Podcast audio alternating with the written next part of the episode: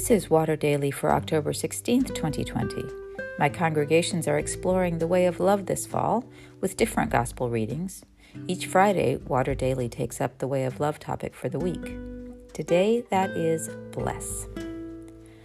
The fifth spiritual practice to cultivate for a Jesus focused life is bless. The way of love defines that as sharing our faith and unselfishly giving and serving.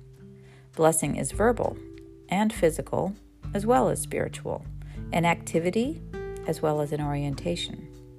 We all know how to bless superficially. We do it whenever someone sneezes. But do we know how to bless so that lives are transformed? That means learning how to channel God's blessing. All blessing originates with God. The first step in fostering the practice of blessing is to orient ourselves to expect it. I realized this one day when my beloved cat was seriously ill. While waiting for her vet appointment, I went to work and walking down the stairs of my church, praying anxiously, Please God, please God, I received this thought expect blessing.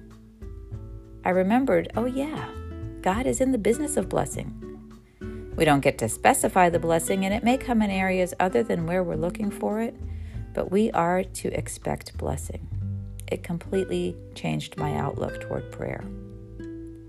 As we tune our awareness, we realize we are walking in blessing, swimming in blessing.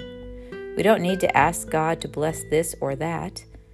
The practice is cultivating our awareness of the blessing that already surrounds us, always, as we live in God. Cultivating that awareness includes learning to identify the unblessings, the negatives, that hijack our attention and turn from them back to Jesus. God is always blessing because it is God's nature to bless, and God invites us to join Him in blessing. Here's my second Bono quote this week. Some years ago, he spoke at the National Prayer Breakfast in D.C. His words stay with me. Quote, A number of years ago, I met a wise man who changed my life. In countless ways, large and small, I was always seeking the Lord's blessing. I was saying, you know, I have a new song, look after it. I have a family, please look after them. I have this crazy idea. And this wise man said, Stop. He said, Stop asking God to bless what you're doing. Get involved in what God is doing because it's already blessed. Well, God, as I said, is with the poor. That I believe is what God is doing and that's what he's calling us to do. End quote. The spiritual practice of bless involves an active component, being blessing to those around us, to those whom God loves, and as we know, God loves everyone. Blessing includes giving out of our abundance and beyond, stretching our plenty to meet another's scarcity. Our offerings to support God's mission through our congregations are blessing stopping to help someone who is hurt, and doing all we can to see them restored, as the Samaritan outsider did in the parable Jesus told, Luke 10 25 to 37, about pleasing God, is blessing. Helping to resolve conflict, standing for justice, and fostering peace in the power and love of God's Spirit are blessing, more needed in our times than ever we join God in the blessing God is already giving.